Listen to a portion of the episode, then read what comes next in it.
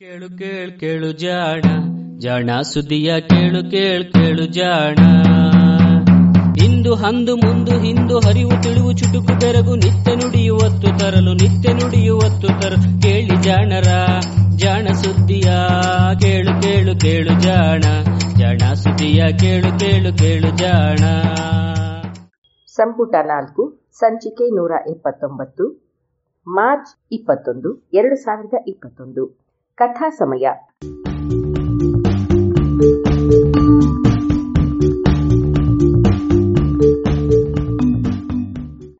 ಸುಪ್ರಸಿದ್ಧ ಜೀವಿ ವಿಜ್ಞಾನಿ ಚಾರ್ಲ್ಸ್ ಡಾರ್ವಿನ್ ಇನ್ನೂರು ವರ್ಷಗಳ ಹಿಂದೆ ಬೀಗಲ್ ಹಡಗಿನಲ್ಲಿ ಪ್ರಪಂಚ ಪರ್ಯಟನೆಯನ್ನು ಕೈಗೊಂಡಿದ್ದಾಗ ಕಂಡು ದಾಖಲಿಸಿದ ವೈಜ್ಞಾನಿಕ ಸಂಗತಿಗಳ ಟಿಪ್ಪಣಿಗಳ ಅನುವಾದ.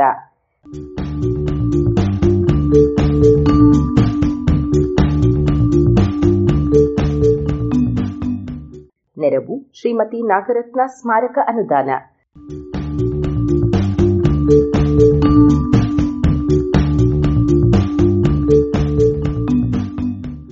ಬೀಗಲ್ ಸಾಹಸಯಾನ ನೂರ ಮೂವತ್ತೆರಡು.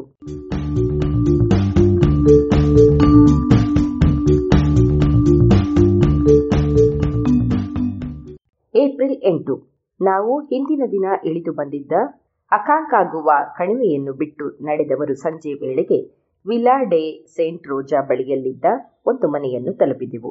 ಇಲ್ಲಿನ ನೆಲದ ಫಲವತ್ತತೆ ಸಂತಸ ತರುವಂತಿತ್ತು.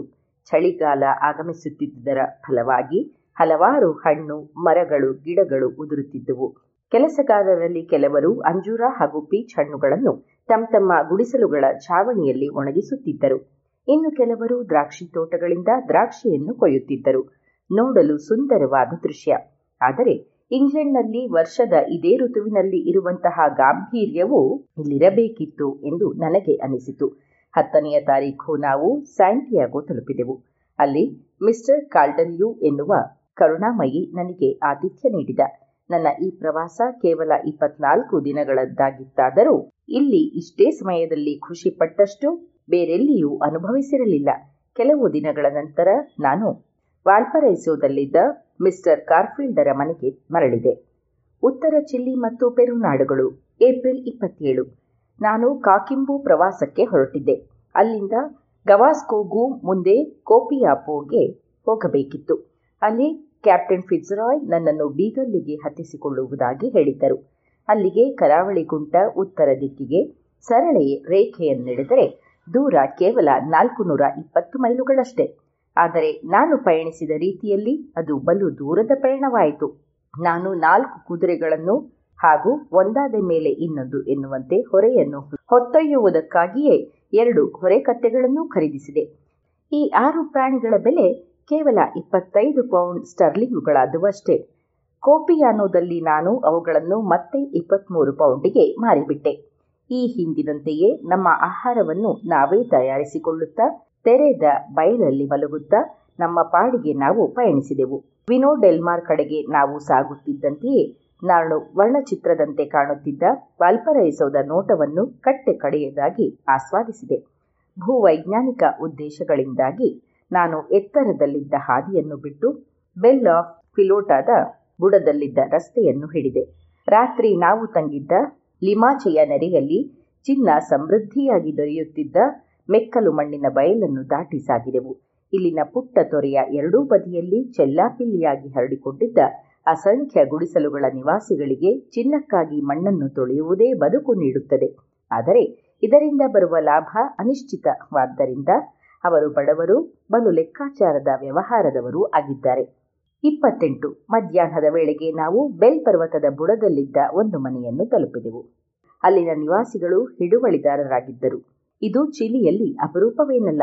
ತಮ್ಮ ಪುಟ್ಟ ಗದ್ದೆ, ತೋಟದಲ್ಲಿ ಬೆಳೆದ ಉತ್ಪನ್ನಗಳನ್ನೇ ಅವಲಂಬಿಸಿ ಬದುಕುತ್ತಿದ್ದ ಅವರು ಬಹಳ ಬಡವರು ಇಲ್ಲಿ ಬಂಡವಾಳಕ್ಕೆ ಎಷ್ಟು ಕೊರತೆ ಇತ್ತೆಂದರೆ, ಮುಂದಿನ ವರ್ಷದ ಕೃಷಿಯ ಅವಶ್ಯಕತೆಗಳಿಗಾಗಿ ಬೆಳೆದು ನಿಂತ ಪೈರನ್ನು ಕೊಯ್ಲಿಗೆ ಮುನ್ನವೇ ಮಾರಿಬಿಡುತ್ತಿದ್ದರು. ಹೀಗಾಗಿ ಗೋಧಿಯ ಬೆಲೆ ಅದನ್ನು ಬೆಳೆಯುತ್ತಿದ್ದ ಪ್ರದೇಶದಲ್ಲಿಯೇ ಗುತ್ತಿಗೆದಾರರು ವಾಸಿಸುತ್ತಿದ್ದ ವಾಲ್ಪರೈಸೋದಲ್ಲಿರುವುದಕ್ಕಿಂತಲೂ ಹೆಚ್ಚಿತ್ತು.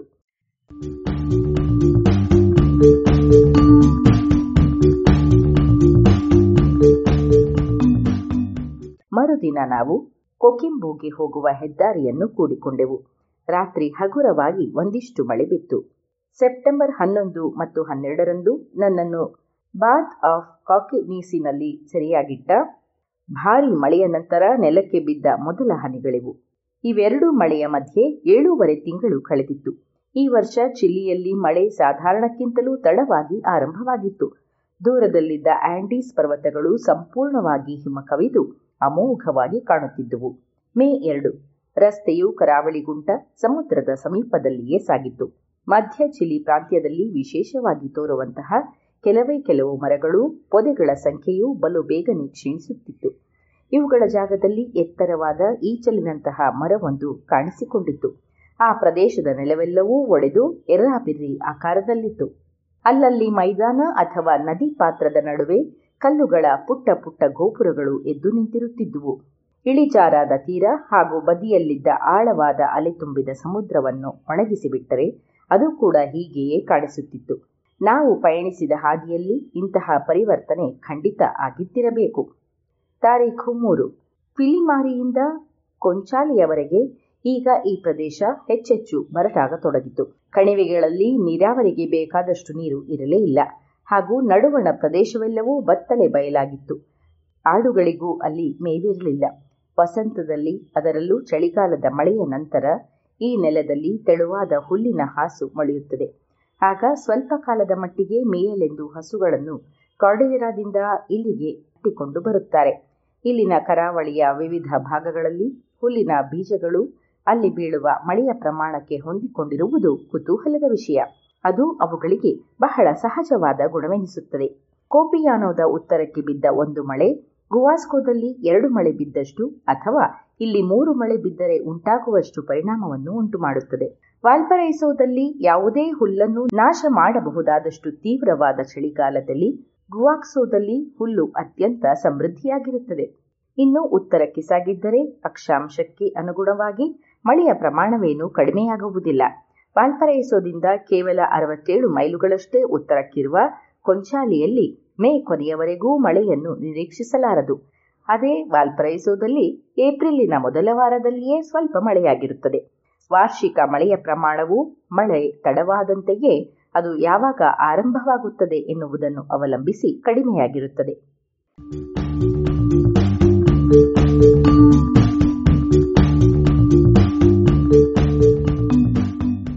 ನಾಲ್ಕನೆಯ ತಾರೀಖು. ಕರಾವಳಿಯ ಹಾದಿಯಲ್ಲಿ ಸ್ವಾರಸ್ಯಕರವಾದದ್ದು ಏನು ಕಾಣದ್ದರಿಂದ ನಾವು ಒಳನಾಡಿನಲ್ಲಿದ್ದ ಗಣಿ ಪ್ರದೇಶವಾದ ಇಲಾಪೆಲ್ ಕಣಿವೆಯ ಕಡೆಗೆ ಹೊರಡಿದೆವು ಚಿಲಿಯಲ್ಲಿರುವ ಎಲ್ಲ ಕಣಿವೆಗಳಂತೆಯೇ ಇದು ಕೂಡ ಮಟ್ಟಸವಾಗಿಯೂ ಅಗಲವಾಗಿಯೂ ಬಲು ಫಲವತ್ತಾಗಿಯೂ ಇದೆ. ಇದರ ಎರಡೂ ಬದಿಯಲ್ಲಿ ಒಂದು ಹೆಂಚಿನಂತಹ ಕಲ್ಲುಗಳ ಪದರಗಳಿಂದಾಗಿರುವ ಕೋಡುಗಲ್ಲುಗಳೋ ಅಥವಾ ಬರೇ ಬಂಡೆಗಲ್ಲುಗಳ ಪರ್ವತಗಳೋ ಇರುತ್ತದೆ. ಅತಿ ಎತ್ತರದಲ್ಲಿರುವ ನೀರಾವರಿ ಕಾಲುವೆಯ ಮೇಲಿರುವ ಪ್ರದೇಶವೆಲ್ಲವೂ ಒಣಗಿದ ಕಂದು ಬಣ್ಣವಾಗಿರುತ್ತದೆ ಅದರ ಕೆಳಗಿನವೆಲ್ಲವೂ ಆಲ್ಫಾಲ್ಫಾ ಬೆಳೆಯಿಂದಾಗಿ ಹಚ್ಚ ಹಸಿರಾಗಿ ಕಾಣುತ್ತವೆ. ನಾವು ಅಲ್ಲಿಂದ ಲಾಸ್ ಹಾರ್ನೋಸ್ ಎಂಬ ಇನ್ನೊಂದು ಗಣಿ ಪ್ರದೇಶಕ್ಕೆ ತೆರಳಿದೆವು. ಅಲ್ಲಿದ್ದ ಪ್ರಧಾನ ಗುಡ್ಡದ ಮೈತುಂಬಾ ರಂಧ್ರಗಳನ್ನು ಕೊರೆದಿದ್ದು ದೊಡ್ಡ ಇರುವೆಯ ಗೂಡಿನಂತೆ ತೋರುತ್ತಿತ್ತು. ಚಿಲಿಯ ಗಣಿಗಾರರ ಕೆಲವು ಅಭ್ಯಾಸಗಳು ಬಲು ವಿಚಿತ್ರ. ಹಲವಾರು ವಾರಗಳವರೆಗೂ ನಿರ್ಜನ ಪ್ರದೇಶದಲ್ಲಿ ವಾಸಿಸಿದ ನಂತರ ಹಬ್ಬದ ದಿನಗಳಲ್ಲಿ ಹಳ್ಳಿಗಳಿಗೆ ಮರಳುವ ಇವರು ದುಂದು ವೆಚ್ಚ ಮಾಡದ ವಿಷಯಗಳೇ ಇಲ್ಲ ಎನ್ನಬೇಕು. ಕೆಲವೊಮ್ಮೆ ಅವರು ಸಾಕಷ್ಟು ಹಣ ಸಂಪಾದಿಸಿರುತ್ತಾರೆ. ನಾವಿಕರ ಹಾಗೆಯೇ ತಮ್ಮ ಈ ಸಿರಿಯನ್ನು ಕಳೆದುಕೊಳ್ಳಲು ಪ್ರಯತ್ನಿಸುತ್ತಾರೆ. ಒಂದೆರಡೇ ದಿನಗಳಲ್ಲಿ ಅತಿಯಾಗಿ ಕುಡಿದು ಬೇಕಾಬಿಟ್ಟಿ ಬಟ್ಟೆ ಬರೆಗಳನ್ನು ಕೊಂಡು, ಜೇಬನ್ನು ಬರಿದಾಗಿಸಿ ಪ್ರಾಣಿಗಳಂತೆ ದುಡಿಯಲು ತಮ್ಮ ಕೆಟ್ಟ ದುಡಿಮೆಯ ಜಾಗಕ್ಕೆ ಮರಳುತ್ತಾರೆ. ನಾವಿಕರಲ್ಲಿ ಇರುವಂತಹ ಈ ವಿವೇಚನಹೀನತೆಯೇ ಅದೇ ಬಗೆಯ ಬದುಕಿಗೂ ಕಾರಣವಾಗಿದೆ. ಒಮ್ಮೆ ಹೊಟ್ಟೆ ತುಂಬಿದರೆ ಸಾಕು, ಎಚ್ಚರದಿಂದಿರುವುದನ್ನು ಮರೆಯುತ್ತಾರೆ. ಜೊತೆಗೆ ಆಸೆ ಹಾಗೂ ಅದಕ್ಕೆ ಮಣಿಯುವ ಸಾಮರ್ಥ್ಯವೂ ಅವರಿಗಿದೆ. ಇಂಗ್ಲೆಂಡ್ನ ಕಾರ್ನವಾಲ್ ಹಾಗೂ ಇತರೆ ಗಣಿಗಳಲ್ಲಿ ಅದಿರಿನ ಸಿರೆಗಳನ್ನು ಗಣಿಗಾರರಿಗೆ ಮಾರುವ ಪರಿಪಾಠವಿರುವುದರಿಂದ ಅವರು ಅದನ್ನು ಕೊಳ್ಳುವುದಕ್ಕೂ ಯೋಚಿಸಬೇಕಾಗುತ್ತದೆ. ಹೀಗಾಗಿ ಅವರು ಬುದ್ಧಿವಂತರು, ಸನ್ನಡತೆಯವರು ಆಗಿರುತ್ತಾರೆ. ಚಿಲಿಯ ಗಣಿಗಾರರ ದಿರಿಸು ಕೂಡ ವಿಚಿತ್ರ. ನೋಡುವಂಥದ್ದು. ಗಾಢ ಬಣ್ಣದ ಜೂಲು ಜೂಲಾದ ಉದ್ದನೆಯ ಲಂಗದ ಮೇಲೆ ತೊಗಲಿನ ಅಂಗಿಯನ್ನು ಧರಿಸಿರುತ್ತಾರೆ. ಇವೆಲ್ಲವನ್ನು ತಮ್ಮ ಸೊಂಟದ ಸುತ್ತಲೂ ಗಾಢ ಬಣ್ಣದ ವಸ್ತ್ರವೊಂದರಿಂದ ಬಿಗಿದು ಕಟ್ಟಿರುತ್ತಾರೆ. ದೊಗಳೆ ಟ್ರೌಸರ್ಗಳು ತಲೆಯಲ್ಲಿ ಬಿಗಿಯಾಗಿ ಕಟ್ಟಿದ ಊದಾ ಬಣ್ಣದ ಪುಟ್ಟ ಟೋಪಿ ಧರಿಸಿರುತ್ತಾರೆ. ಹೀಗೆ ದಿರಿಸು ಧರಿಸಿದ್ದ ಗಣಿಗಾರರ ತಂಡವೊಂದನ್ನು ನಾವು ಭೇಟಿಯಾಗಿದ್ದೆವು. ಅವರೆಲ್ಲರೂ ತಮ್ಮ ಸಹೋದ್ಯೋಗಿಯೊಬ್ಬನ ಶವವನ್ನು ಹೂಳಲು ಕೊಂಡೊಯ್ಯುತ್ತಿದ್ದರು. ಶವವನ್ನು ಹೊತ್ತ ನಾಲ್ವರು ಬಿರಬಿರನೆ ನಡೆಯುತ್ತಿದ್ದರು. ಹೀಗೆ ಒಂದಿನ್ನೂರು ಗಜ ಓಡಿದ ಅವರು ತಮಗಿಂತ ಮೊದಲೇ ಕುದುರೆಯಲ್ಲಿ ಸಾಗಿದ್ದ ಬೇರೆ ನಾಲ್ವರ ಹೆಗಲಿಗೆ ಅದನ್ನು ದಾಟಿಸುತ್ತಿದ್ದರು. ಜೋರಾಗಿ ಅರಚುತ್ತಾ ಒಬ್ಬರಿನೊಬ್ಬರನ್ನು ಉತ್ತೇಜಿಸುತ್ತಾ ಅವರು ನಡೆದಿದ್ದರು. ಈ ಶವ ಸಂಸ್ಕಾರದ ಮೆರವಣಿಗೆ ಒಂದು ವಿಚಿತ್ರ ದೃಶ್ಯವಾಗಿ ತೋರಿತ್ತು.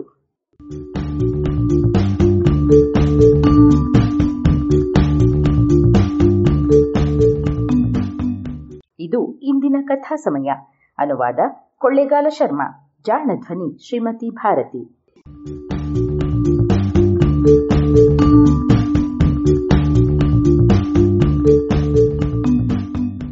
ನೆರವು ಶ್ರೀಮತಿ ನಾಗರತ್ನ ಸ್ಮಾರಕ ಅನುದಾನ.